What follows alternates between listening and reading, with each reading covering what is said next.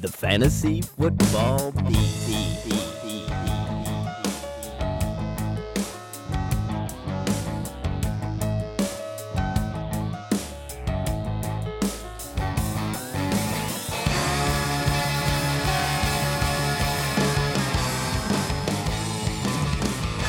Welcome to the Fantasy Football Beat, the podcast that will never let your team die in darkness. Yes, even David Johnson owners. I am Mike Hume.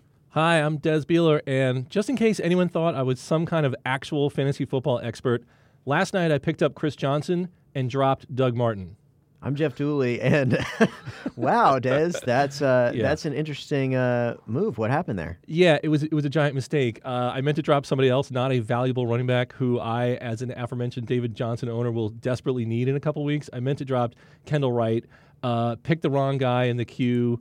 Drop uh, when when the Oh, when the transactions processed, I saw to my horror like, oh my god, I just picked up a kind of a sketchy running back for one of my sh- lineup mainstays in the weeks to come. So I threw myself on the mercy of the league. Now let me ask you guys, what what would you have done if you were running the league in that case? No mercy. No, mercy. No mercy says Mike. Jeff. You have a podcast. There's no mercy for I said, podcast look, I said, hosts. look, it's a mis- it's a mistake. I really meant to, and this is in the immediate aftermath of it happening. Like, oh my god, I dropped the wrong guy. That was a total mistake. You know, I meant to drop this other guy. Can you know? Can we please like undo this? I, th- you know, coming out of week one, I might grant a little leniency, only from from a, a paying it forward standpoint. Um, Were you I- on Quaaludes? I- yeah. Are there extenuating factors here? No, it was well. The only extenuating factor in terms of the, the move itself was it was made kind of hastily, like toward the deadline for getting in waiver moves, because the news came out kind of late last evening that Chris Johnson, who was just recently picked up, obviously in the wake of David Johnson's injury, Right. um, might actually get take over as the feature back. Like it might not be Kerwynn Williams. And I figured there'd be a huge rush for Kerwynn Williams, and I thought, okay, well, let me put in kind of a sneaky last minute move for Chris Johnson. So it was, it was kind of It was sneaky, made. all right. Oh, you're super sneaky. Exactly. Um, so the way it worked out, fortunately, Mike, you're not the commissioner of my league. the commissioner of our league is a much more, uh, much more magnanimous individual. Actually, our, our the Post esteemed colleges editor David Larimer, who, to my great uh, relief, uh, judged in my favor over some of the, I would say, objectives of some of the league who thought, hey, you made a mistake. You know, you got to live with it. But there is precedent in the league for this sort of thing, mainly because I've done it before. And, we, Uh, and we will go through all previous 12 Yeah. cases now. I mean, I think it, I think it just kind of goes to the kind of fantasy league you like. I mean, I could see it both ways. Sure, like the arguments other people were making was like, look, you had time to look over your waiver moves. You made a mistake. You should have to live with your mistake. I mean, my feeling is Doug Martin's on waivers for a day. It's not like any team could immediately pick him up. So there's time to rectify this error. And I feel like in a case like it's a friendly league, we're trying to establish like a friendly vibe. You know, in that in that sort of case where there's no repercussions to any other team in the league. I think it's okay to let, and obviously I'm, I'm speaking out of self interest here, but I think it's okay to Slight bias. slight It's a very thoughtful response to your own Yes. plight. Des. Right. Anyway, so it was one of those sort of fantasy conundrums, ethical dilemmas that fortunately worked out in my favor. And again, shout out to our esteemed colleges editor, Dave Larimer, for being a wise and understanding commissioner, unlike Mike Hume. Yes, no, I prefer to run my leagues like the uh, Cobra Kai. No mercy, baby. Sweep the leg. Week one in the books, and much to Des's chagrin, waivers have also been run. So hopefully you got your claims in early in most leagues. Some of them have later uh, waiver dates, in which case you might be able to uh, harness a few tips you're about to hear. So, guys, let's get right to the big idea because we talked about panic. Obviously, Des I- had his oh own my unique God. reason for panic, but Yeah. we won't we'll, won't touch on Self, that. self-inflicted panic. Self-inflicted. Indeed. For uh, for some, probably best not to overreact. For others, might be time to press that panic button. Let's get to it. The big idea. The big idea. Get him off your team. Drop him now. He could be the surprise of the 2017 season. That guy is a walking ACL tear. Oh, yeah. He's a major sleeper. All right, fellas, the big idea for this week is do not overreact to week one, with one very notable exception. That is you, David Johnson owners out Ugh. there. We're going to get into this a little bit more. Des already mentioned uh, he he's gone and picked up Chris Johnson, who's an intriguing uh, add to the Cardinals roster. Uh, generally speaking, though, uh, especially if you've drafted uh, a stud like Le'Veon Bell, maybe the guy you should have drafted instead of uh, David Johnson Des after telling us all summer to pick Le'Veon Bell. I know, I know. David That was karmic come up into a big way for me. Uh, but uh, you know, other other guys we want to mention there: uh, Tom Brady, Rob Gronkowski, any of the blue chippers. Uh, do not panic. Do not overreact to Week One. Uh, but there's still some lessons to learn. The big one, uh, obviously, David Johnson's injury. How are you guys uh, preparing to overcome that? I think the key is to prey on the weak. And I'm going to continue my Cobra Kai approach to fantasy wow, football ruthless. right now. Mike Hume. But seriously, you're going to have people in your league who are pulling their hair out because AJ Green had a bad game. It's okay. If AJ Green's on your roster, he will have better games. I guarantee it. It wasn't. It wasn't that bad. I mean, it was like five catches for 74 yards. I mean, there were there were worse. Perform- I mean, Dez Bryant went two for 43. Exactly. That's probably a better example. Better example there. But there are going to be people that are going to overreact. That are going to say, "Oh my God, this guy isn't going to do anything uh, I thought he would do. I got to sell him right now. Let me try and get recoup some value while I can." Des, you identified a couple of those uh, targets in your early week trade column. Who are you honing in on if you're trying to replace David Johnson on your roster? Yes, Mike. Well, as written in the well virtual pages of the Washington Post, The uh, digital com stone tablets. exactly. Uh, yes, I, I write a weekly trade column, and obviously a very obvious topic presented itself, uh, especially for me as an aforementioned David Johnson owner in one league who now is scrambling. You know, I, I think you obviously you can you want to hit the waiver wires. You want to do what you can. You can pick up Kerwynn Williams. You can pick up Chris Johnson. Maybe you sprung for Tarik Cohen, which was a good move in that case. And one one team in our league spent seventy two dollars out of one hundred and fifty on Tarik Cohen. Just to give you an idea of some of the prices that he's fetching. That might be an overreaction, but they were that's, yeah that's they, aggressive. They pursued a zero RB po- approach during the draft, so I think their, their top running back going into this process was uh, Chris Carson or something like that. Oh. Uh, yeah. So anyway, um, but yeah, I think in the in the case of David Don- Johnson owner, you should be also looking to maybe replace him via trades and try to pick on some owners who may be panicked about poor. Uh, performances by certain other running backs, and I'm thinking more like RB twos. Like, I mean, obviously, Demarco Murray had a pretty lousy opening week, but no one's going to just trade you Demarco Murray unless you offer him, uh, you know, if you, and if you have that much to bring to offer for Demarco Murray, maybe your team's not in that much trouble. Some of the running backs I'm, I'm looking at are kind of second tier guys. I'll start with Joe Mixon. Now, th- this is a trade I would advocate for anyone to try to make because I think Mixon, we already thought coming in he would be in somewhat of a committee that it might take a little while for him to emerge from. And sure enough, that came to pass in a big way on Sunday. He only got eight carries and he took them for nine yards. Uh, and he had three catches for 15 yards. Yeah. Meanwhile, you know, the whole Bengals offense couldn't do anything. And I, I think that might have something to do with the Ravens defense, which is why I'm a little bit higher uh, coming out of that week on Mixon than some people might be. I also think it's encouraging that Mixon had 22 tu- uh, snaps to Jeremy Hill's 10. Jeremy Hill, sure enough, began the, began the game as the starting running back. But I think it's clear already that the Bengals see Mixon as more of an all round back, a guy they want to have in the field more often. The running back who got the most work was Gio Bernard. He got 26 snaps, but you have mm-hmm. to remember the Bengals were shut out in that game. Yeah. So they were kind of sort of playing from behind the entire time. And that's obviously a situation where Bernard will see a lot of work in the passing game. But I think there were some some actual encouraging signs came out of that for Mixon. So make a low ball bid for him, see if his owner's panicked. I think another good RB target is Tevin Coleman. You know, I'd mentioned last week that maybe the Falcons would have a little bit rougher sledding against the Bears than some people anticipated. Sure enough, that came to pass. Tevin Coleman had eight carries for 16 yards. Kind of salvaged his day, especially in PPR leagues, with four catches for 42 yards, but didn't hit the end zone, which was something he did a lot last season. So I think you know he may have an owner who all of a sudden is thinking, "Oh my God, this is not what I you know what I was expecting." Coleman actually had a pretty large share of the uh, the workload there. I mean, it's not like Devonta Freeman got in the end zone, but he didn't do a whole lot either. So I like him as a bounce back guy. One one of the guys on the list Sorry, that, that I that I really like is Carlos Hyde.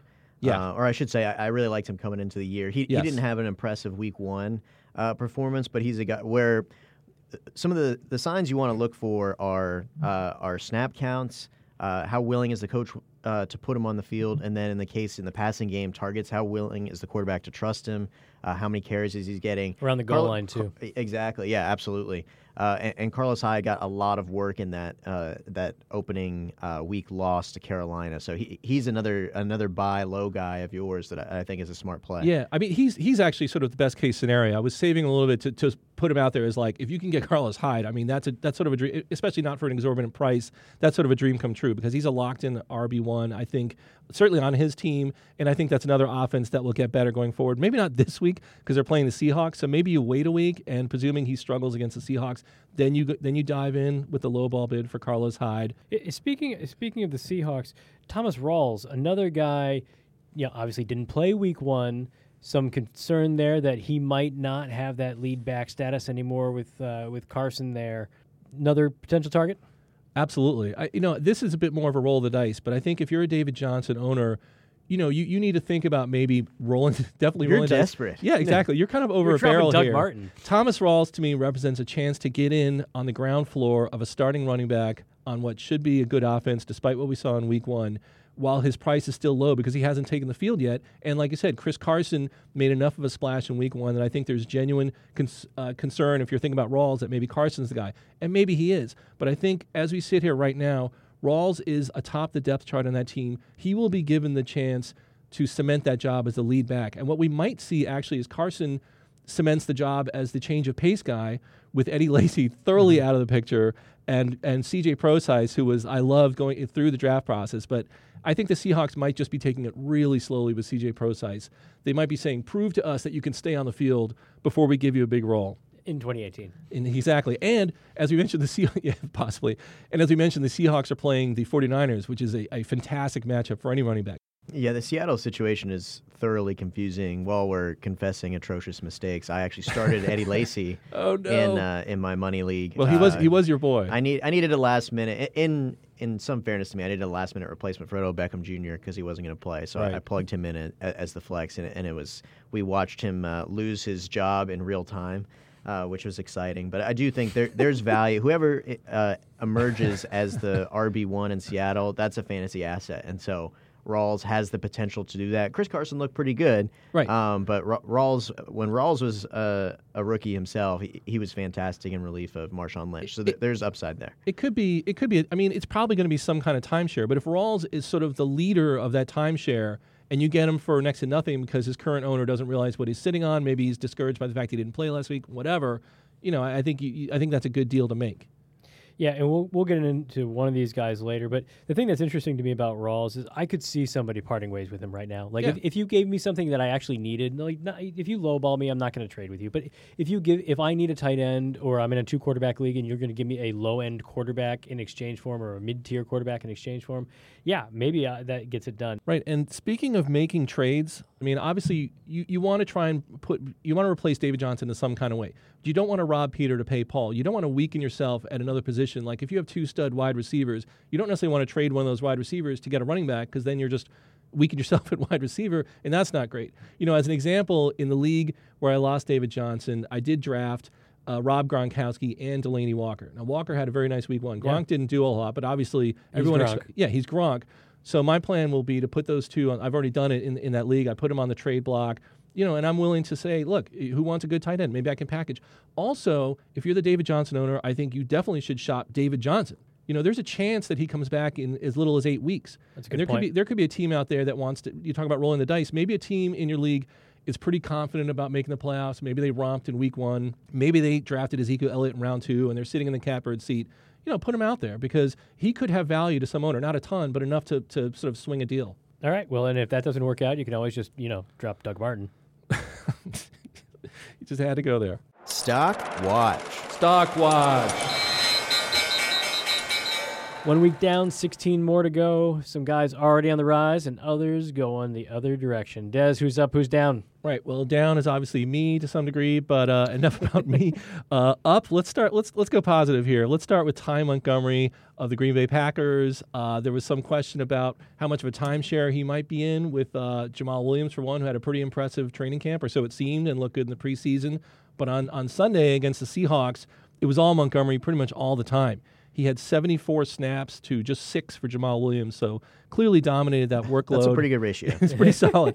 He didn't do a ton on the. He got 19 carries, which you like to see. Didn't do a lot with them. Took him for 54 yards. But again, this is against the Seahawks, who just bolstered their defensive line with Sheldon Richardson. He did score. Uh, Montgomery did score a touchdown on the ground, and he caught four balls for 39 yards. So a very uh, encouraging sign for Montgomery owners there. Yeah, this is a guy you probably got in the fourth round if he's on your team. Uh, and the reason why he slipped that far is that we weren't really sure is he going to be uh, is he going to be the the only guy there even if he was sort of the the primary guy was going to be more of a committee.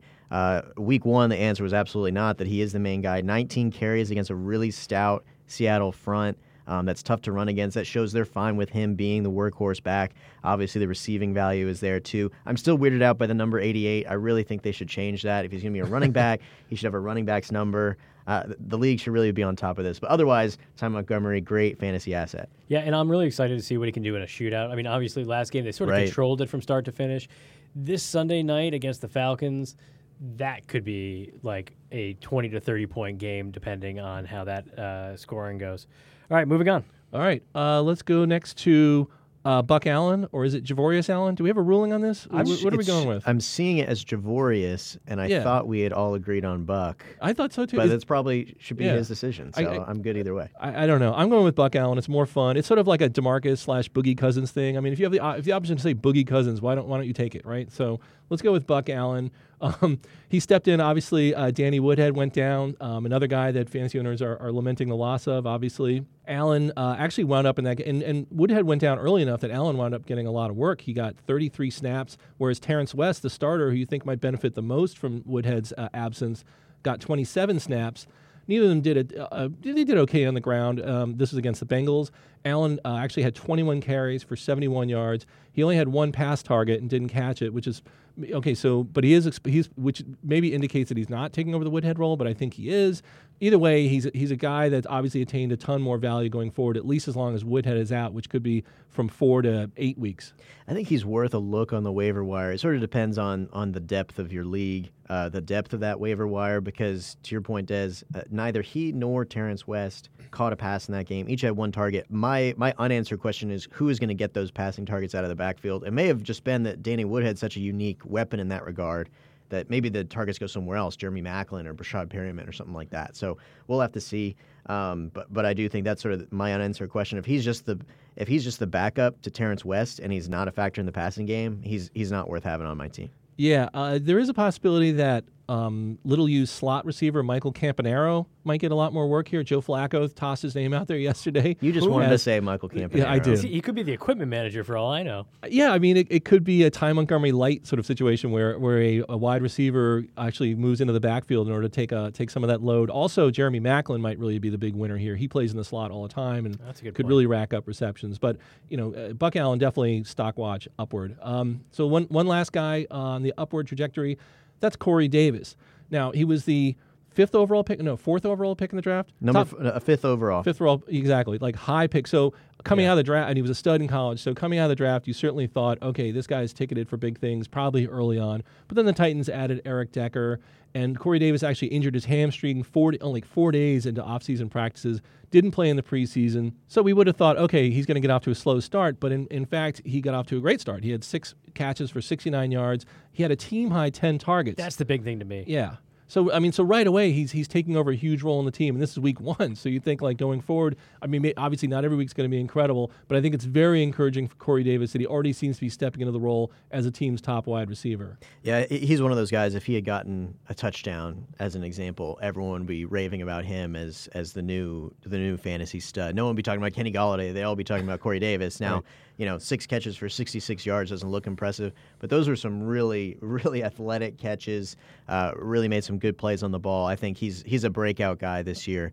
Uh, if he's available in your league, I think he's drafted in, in most or, or currently rostered in most. But if for some reason he's available, go snap him up now.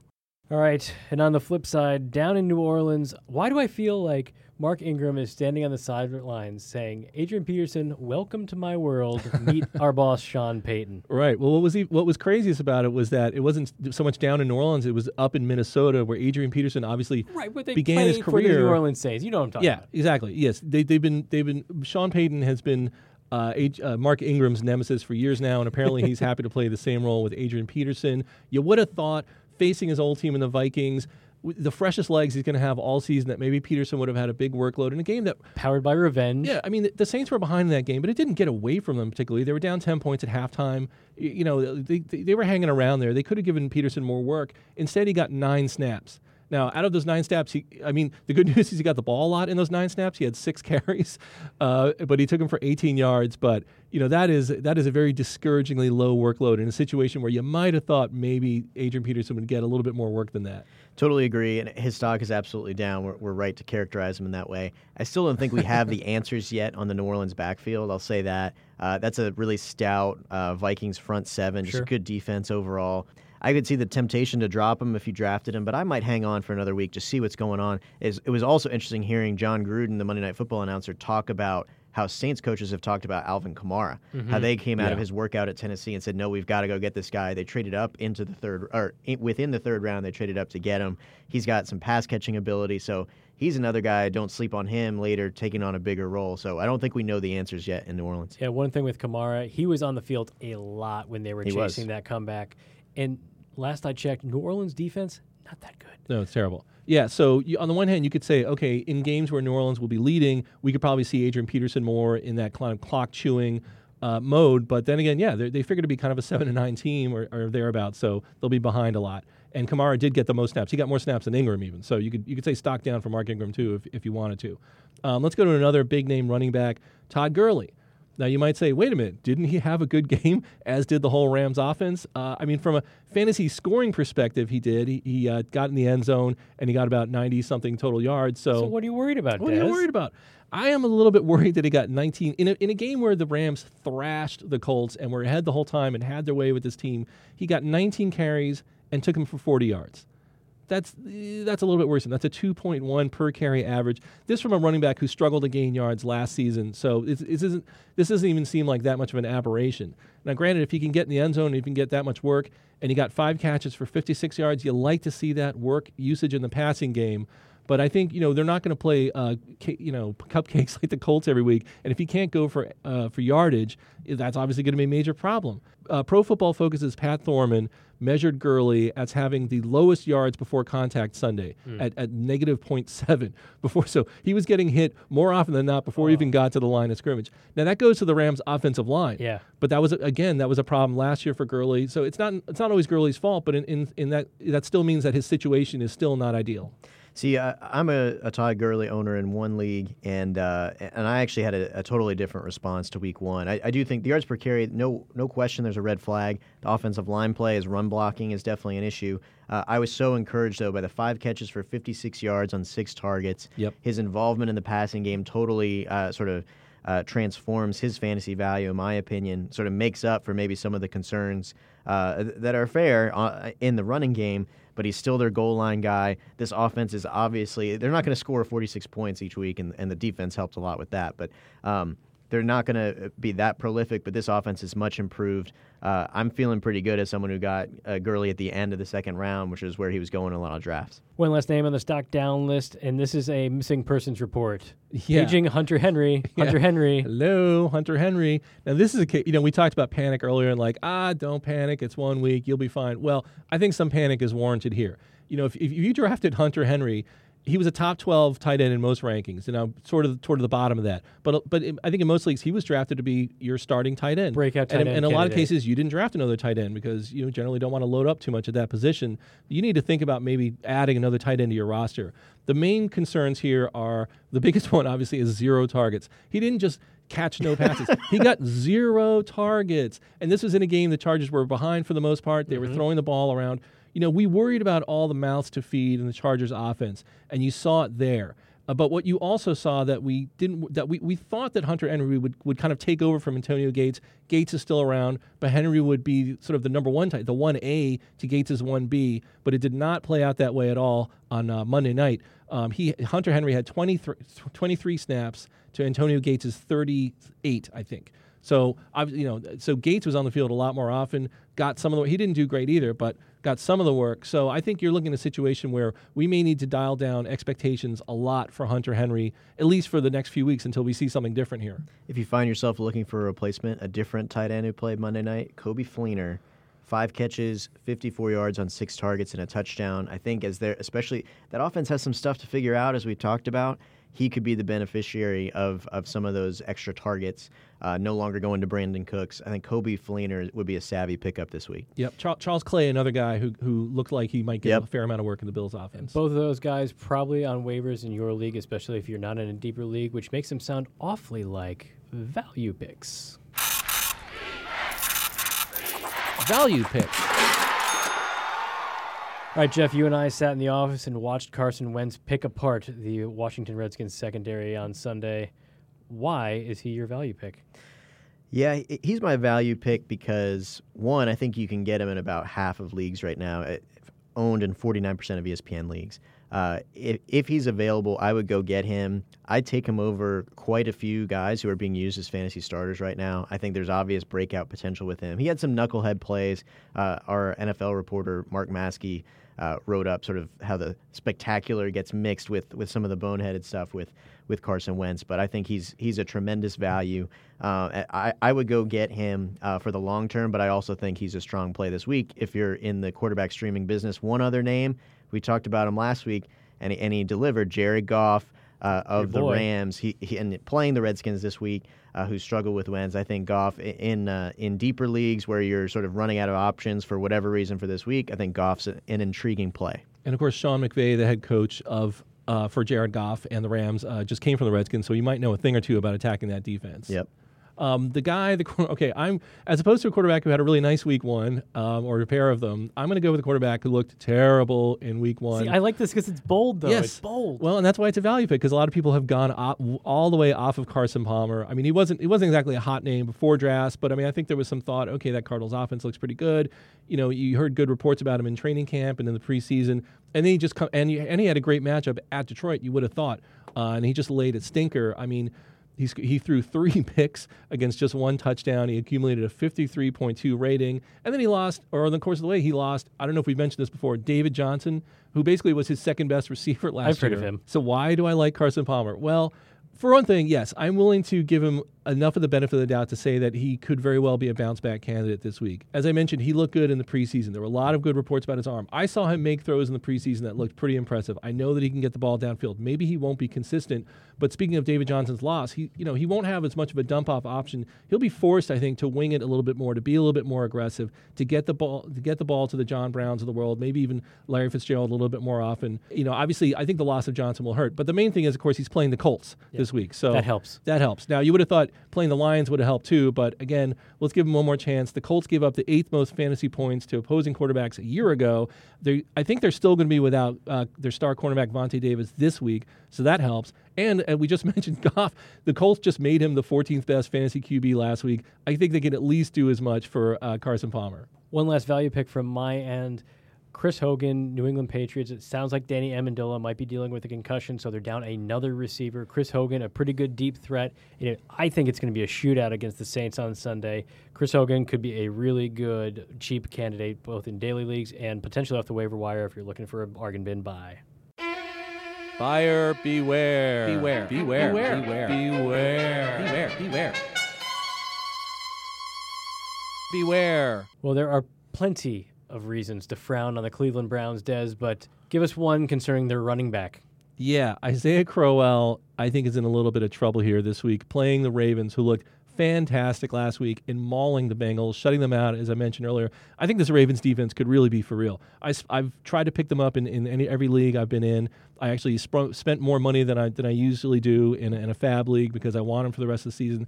I think they just could be that monstrous. And you already saw Isaiah Crowell struggle on the ground against the Steelers last week, who also have a pretty good defense, but I think the Ravens are probably better. Isaiah Crowell had 17 carries for 33 yards last week. Salvaged his day a little bit with two catches for 33 yards, but I think we could be looking at another very low yardage outing against mm-hmm. Baltimore. You know, and this is a top 15 running back, at least in terms of his draft position. So, you know, he, he he's obviously owned and a lot. A lot of teams are going to have him as their RB one, and you know, if you have him, you probably you, you might. I don't know. I mean, I would probably bench him for Terrence West, let's say, the guy on the other side of the line. Yeah, I could see that play. I mean, if he's your RB one, I don't know how much flexibility you're going to have, but if you have options, it could be worth exploring this week. Jeff, up in Detroit, a name that has always been like on the tip of people's tongues when they're like, "Oh, this is the year. This is the year." Ameer Abdullah going to break out. Not this week, at least. No, I, I, not this week. It certainly wasn't last week in the in the Lions' big win over the Cardinals. 15 carries for 30 yards, uh, three catches for 11 yards on four targets, compared to Theo Riddick, who's the pass catching back there. He was targeted seven times. Uh, ended up with the bigger fantasy day. I just don't think he. I think they're clearly looking to get in, get him involved. The running game really isn't there, and the big play potential, which is you know all we heard about from him since he came out of Nebraska. Um, it, it, just hasn't been there. So I have concerns. Uh, I have concerns with him. Uh, generally speaking, this week the Giants' defense uh, really, really good up front. Um, you know, eventually Ezekiel Elliott sort of broke through, but but he was bottled up in in, in some ways against that Giants' defense. They were on the field a lot, though. Uh, they were absolutely, and I think you know you. you you, see one play with Damon Harrison in there in the middle of that defense. Uh, no one wants to run in there. So uh, I, I, do think uh, Abdullah is not uh, not a great long term play the rest of the season, and, and I wouldn't start him this week if, if you're considering him in your flex spot. I, I think we saw a lot of encouraging signs from the Lions offense, though. They played up tempo, which was something they got away from last week, and I was concerned about overall for Detroit coming into the season. So I think, it, and you saw Matthew Stafford look pretty good, Golladay obviously. So it does look like it's an offense that's going to be able to move the ball, but I, I agree, maybe not this week because the Giants' defense is for real. One scary matchup from the quarterback perspective. Kirk Cousins, something's wrong with the Washington offense. The offensive line doesn't look good. The running game is non existent. The rapport with the receivers isn't there. Terrelle Pryor's dropping balls. Jordan Reed had a tough matchup against the Eagles, but he didn't do too much either. I am staying away against the Rams. They're getting Aaron Donald back that's not going to be a good matchup against a yeah, really that, that's a problem. questionable offensive line at the moment. Fletcher Cox had a really big game, uh, interior pass game. rusher, the Eagles, and then and then Donald. Assuming he's been uh, staying in shape during his uh, lengthy holdout here, yeah. Uh, he, he's the biggest nightmare interior rusher in the game. So I totally agree with you on yeah, that one, Mike. We, we just can't overstate the improvements that the Rams made on their coaching staff in the offseason. I mean, dumping Jeff Fisher was a huge step in and of itself. Bringing in an offensive like mind like Sean McVay, huge step, and then they brought in Wade Phillips to run the yeah, defense, who's that, that, possibly the the greatest defensive coordinator of his era. So, you know, the Rams are definitely a, force to be contended with. What to watch for? Week two is at hand, and every NFL team is playing this week. Jeff, what are you going to be watching? I'm going to be watching the Jacksonville offense, which I don't think has been said on a fantasy podcast, maybe in the history of time, but hmm. not, not willingly anyway. It, yeah, Fred was, Taylor says hi. Maurice Jones-Drew. I'm sorry. All right. Uh, so very impressive week one result for that team. Big win over the Texans. Um, I think that was an atypical game in the sense that uh, Texans offense obviously was a total mess. Uh, uh, they didn't really seem like they were ready to play. Uh, a much tougher opponent this week in Tennessee on both sides of the ball. Tennessee having dropped their opening game, they can't fall to 0 2, especially against a divisional opponent. If this is uh, if this is a game where Tennessee jumps out to a lead or it's more back and forth, do we still see the heavy volume from Leonard Fournette? 26 carries for 100 yards and a touchdown, really strong debut. Obviously, they want to give him the ball, but it's different when you're when you're trailing uh, to be able to do that. And then the big question at the receiver position: Allen Robinson, torn ACL, done for the year. Marquise Lee, Allen Hurns. How do we value them in fantasy moving forward? Uh, we didn't see a ton out of Blake Bortles. They intentionally kept the ball out of his hands. Yeah, 23 pass attempts. Yeah, mission uh, accomplished there. You know what? What's it going to look like uh, in a game when they don't jump out early? Uh, and I don't think they will against the Titans in this one. So what, what's going on with the Jacksonville offense? Those three guys in particular. Yeah, and, and I think you could you could also. I'm also intrigued by the Jags defense. I mean, we talked briefly about yep. some other defenses that look pretty strong. The Ravens, in particular, the Jags defense looked really great last week, and I'd like to see if they can do that again. Uh, I'm going to keep things in Florida and go with the Miami Dolphins, a team that we were not able to watch in Week One. So I'm very interested in watching them this week and see what they got, especially with Jay Cutler at quarterback. What are we going to get from Jay Cutler? Will it be good Jay, bad Jay? I mean, we know it'll be largely indifferent Jay, but can he? You know, is he going to wing the ball downfield to DeVante Parker like it looked like he was planning on doing in the preseason? They were able to hook up a little bit. Uh, how good does Ajayi look? Does the offensive line uh, function better in front of him? What kind of role does Jarvis Landry have? Julius Thomas? A lot of unanswered questions in the Dolphins with a lot of fantasy implications. So I am eager to watch them. The guy I'm most eager to see in that game, DeVante Parker uh, is does he emerge as that big outside target that Alshon Jeffery was? He was referred to as a faster Alshon Jeffery, yep. uh, which uh, most most people who profile uh, as that size probably are. Uh, Alshon Jeffery maybe not the fastest uh, in terms of foot speed, although I do like him this week. but I think DeVante Parker is an intriguing guy. Does he have that high fantasy upside with Cutler as his quarterback? All right, my what to watch for is going to be off the field again. We've been talking about Ezekiel Elliott because he's one of the most fantasy, uh, one of the top fantasy players there is right now, and his court case just keeps getting weirder and weirder. So he was granted the temporary restraining order so he can continue to play, and he will do so as long as that stays into a, stays in effect. Now, here's the weird part: the NFL appealed the decision. So Elliott appealed the suspension, that was denied. Then the temporary restraining order went into effect, and the NFL has appealed that. I- I'm getting confused, Mike. Well, the, the dumb part is that that appeal goes back to the judge that issued the restraining order in the first place. So unless he's changed his mind in the past week, it's basically going to then be sent to the Court of Appeals. So this process could play out for a while. The key thing to watch for, if the NFL's appeal is it wins its appeal, he will be suspended while his court case plays out. Okay. If they do not win that appeal, he will be eligible to play. So that's what you should be paying attention to. NFL's appeal.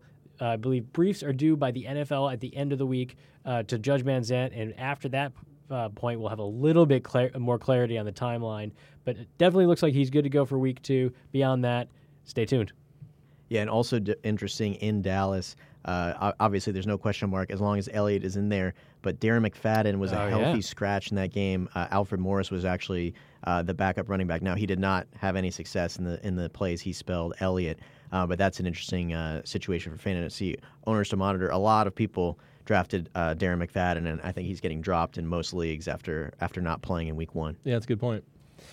Well, we are just getting ramped up. The fantasy season has only just begun. Week two coming up next. Remember to subscribe to the podcast on iTunes and Stitcher. Please leave us a review while you're in there. Follow all of our fantasy football content on thewashingtonpost.com and give us a shout on Twitter. I'm at Mike Hume Post. I'm at Des Bieler, also issuing a plea for some reviews. We, we could really use a few on iTunes and everywhere else. Thank you so much to our listeners. I'm at Jeff Dooley underscore. Thanks for listening. See ya.